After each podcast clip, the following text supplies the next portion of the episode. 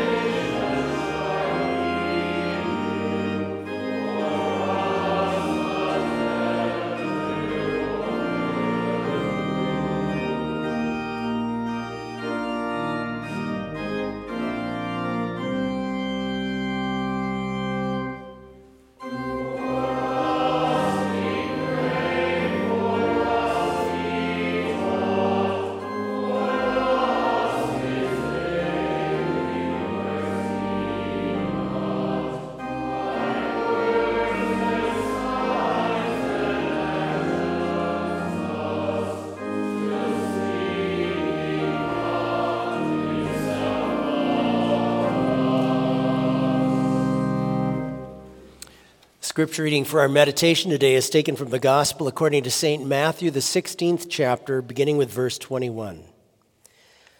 From that time, Jesus began to show to his disciples that he must go to Jerusalem and suffer many things from the elders and chief priests and scribes, and be killed, and be raised the third day. Then Peter took him aside and began to rebuke him, saying, Far be it from you, Lord. This shall not happen to you. But he turned and said to Peter, Get behind me, Satan. You are an offense to me. You are not mindful of the things of God, but the things of men. These are your words, Heavenly Father. They are your truth. We pray that you would now increase our faith through them. Amen.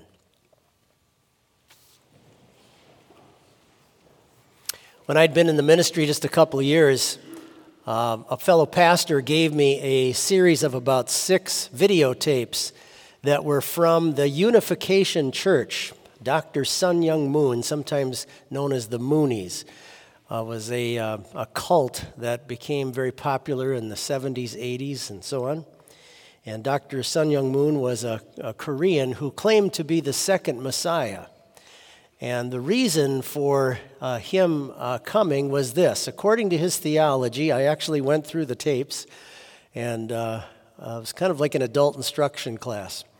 And according to his theology, um, Eve, our first mother, had had an affair with the devil. And because of that, all of her children were now evil children from hell. And the Messiah was supposed to come into the world in order to begin having children with many women, in order to bring heavenly children back into the human race. And before Jesus, the first Messiah, could get his job accomplished, he was taken off and crucified and killed.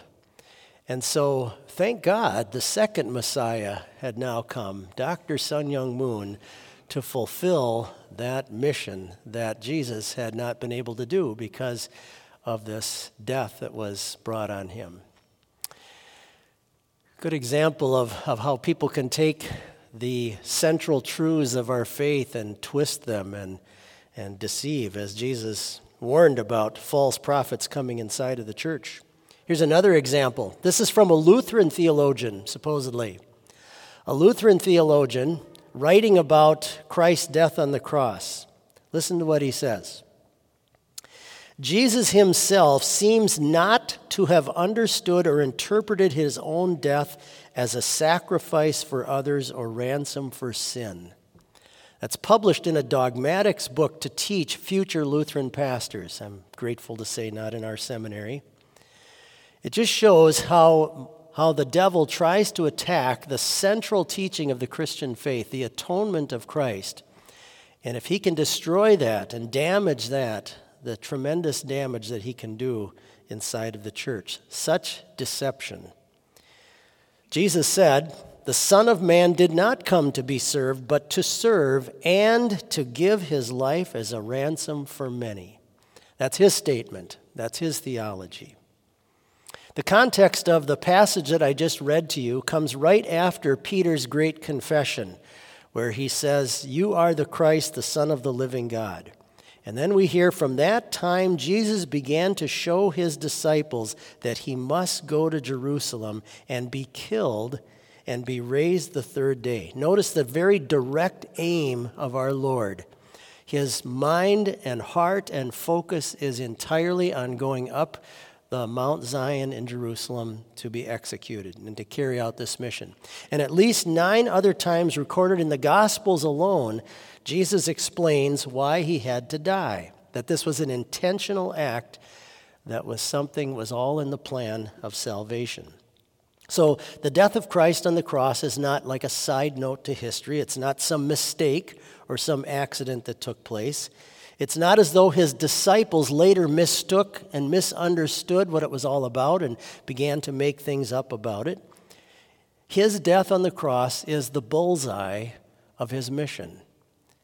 It is the very center of theology. It is theology. All true knowledge of God, all of your true knowledge of God, can only come with this death that our Lord is speaking about. And so the atonement of Christ is not some side note to Christianity, it is Christianity. We preach Christ crucified, St. Paul says. And that's really what, what uh, the Lenten season helps us to um, refocus on that again all the more. I was wondering when Jesus was a child, we know that he was in the temple when he was 12, probably went there other times with his parents, and maybe at least once a year. I was wondering at what age did that little boy Jesus, watching, watching these sacrifices that were taking place, seeing the blood dripping off the clothing of the priests and off of the machetes they were using to butcher these, these lambs and goats, at what point did that little, little uh, Christ child in his human nature recognize this is my future. This is all a picture of what is going to have to happen to me in order to bring salvation to humanity. Jesus said once, I lay down my life only to take it up again. No one takes it from me, but I lay it down of my own accord. And that's why so often, just like we see his interaction with Peter here, so often Jesus has to refocus his disciples on making sure that the plan laid out in the Old Testament gets fulfilled and gets carried out so that the scripture might be fulfilled. We hear that frequently during the Passion history. And God would have us take three great comforts in this intentionality of our Savior. First of all, to know that you do not have a reluctant or an accidental Savior. Jesus is not dragged to the cross kicking and screaming against his will. In fact, God very clearly tells you and me, like a lamb led to the slaughter is silent, so he opened not his mouth. He willingly went along with all of this. He said once of himself, The Son of Man did not come to be served, but to serve and to give his life as a ransom for many. To give his life as a ransom for many. Not to have it thrust upon him and have it accidentally happen, but to give his life as a ransom. And you need to know that. We need to know and understand that from our Lord. That this was something he intentionally gave so that you and I could have all of our sins forgiven before God. There's a, a, tremendous line of tension between this holy God in heaven and my conscience and the, the guilt that I know I have before Him, the very things that would keep me from ever being with Him forever. There's a, a line of tension between that holy God and my conscience. And our Lord Jesus Christ now stands in the way of that line, and He, he interrupts that, that tension in that line in order to absorb and take all of the punishment for our guilt and for your guilt and mine on Himself so that the fierce anger of God now must burn down on him rather than on you and me. And even when Peter makes a comment that seems to want to interrupt this situation, thinking that he's sparing Jesus from this, Jesus turns to him and points out that such thinking doesn't come from heaven, it's actually coming from hell. This is thinking of the devil to think that you're going to interrupt the atonement that's how firmly Christ is dedicated to paying for your sins and for mine, to give us a perfect holiness before God that we need to be led into heaven. And secondly, your heavenly Father is deeply involved in this plan to save you. We're told God made him who knew no sin to be sin for us. God did this intentionally. And throughout Scripture, Jesus refers to this as his heavenly Father's plan that he now is taking part in. It's not as though all three persons of the Trinity have different ideas about what needs to be done for you. It's a unified plan from heaven to bring you there. And finally, God desires that you recognize the tremendous value that He has placed on your head, on you being able to come to heaven someday. As Paul says, you were bought with a great price. Just like a, a dad who maybe sees that his child is in a building that's now caught on fire and rushes in and saves and spares his child from, from ever having to feel the pain of the flames, and yet in the process himself gets very burned and so on. And that little child may not know for years and years that from which he was spared and how great his father's love. But later on in life, as he gets older and maybe has his own children, starts to realize just how tremendous of a value his father had placed on him. So it will be with you and me when we get to heaven someday. We have no idea how awful hell is, and God doesn't want you to ever find out how awful that is. And that's why his own son decided to go in and rescue, from, rescue you from that by letting all of God's anger burn on him. And someday in heaven, we certainly have an appreciation for that grace today, but someday in heaven, when we realize what we have been spared from and what we now have because of Christ, just think how our appreciation for Christ and his atonement is going to grow in heaven. Let us now rise and join in singing the last verses of our hymn.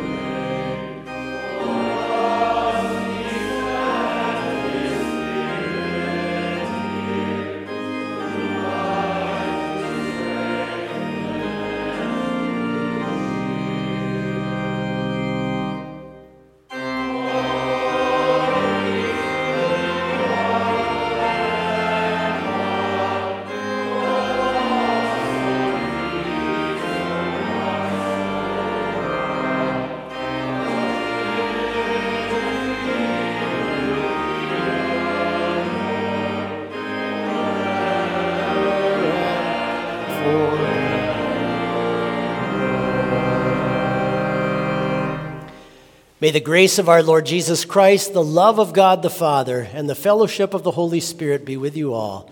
Depart now in his peace. Amen.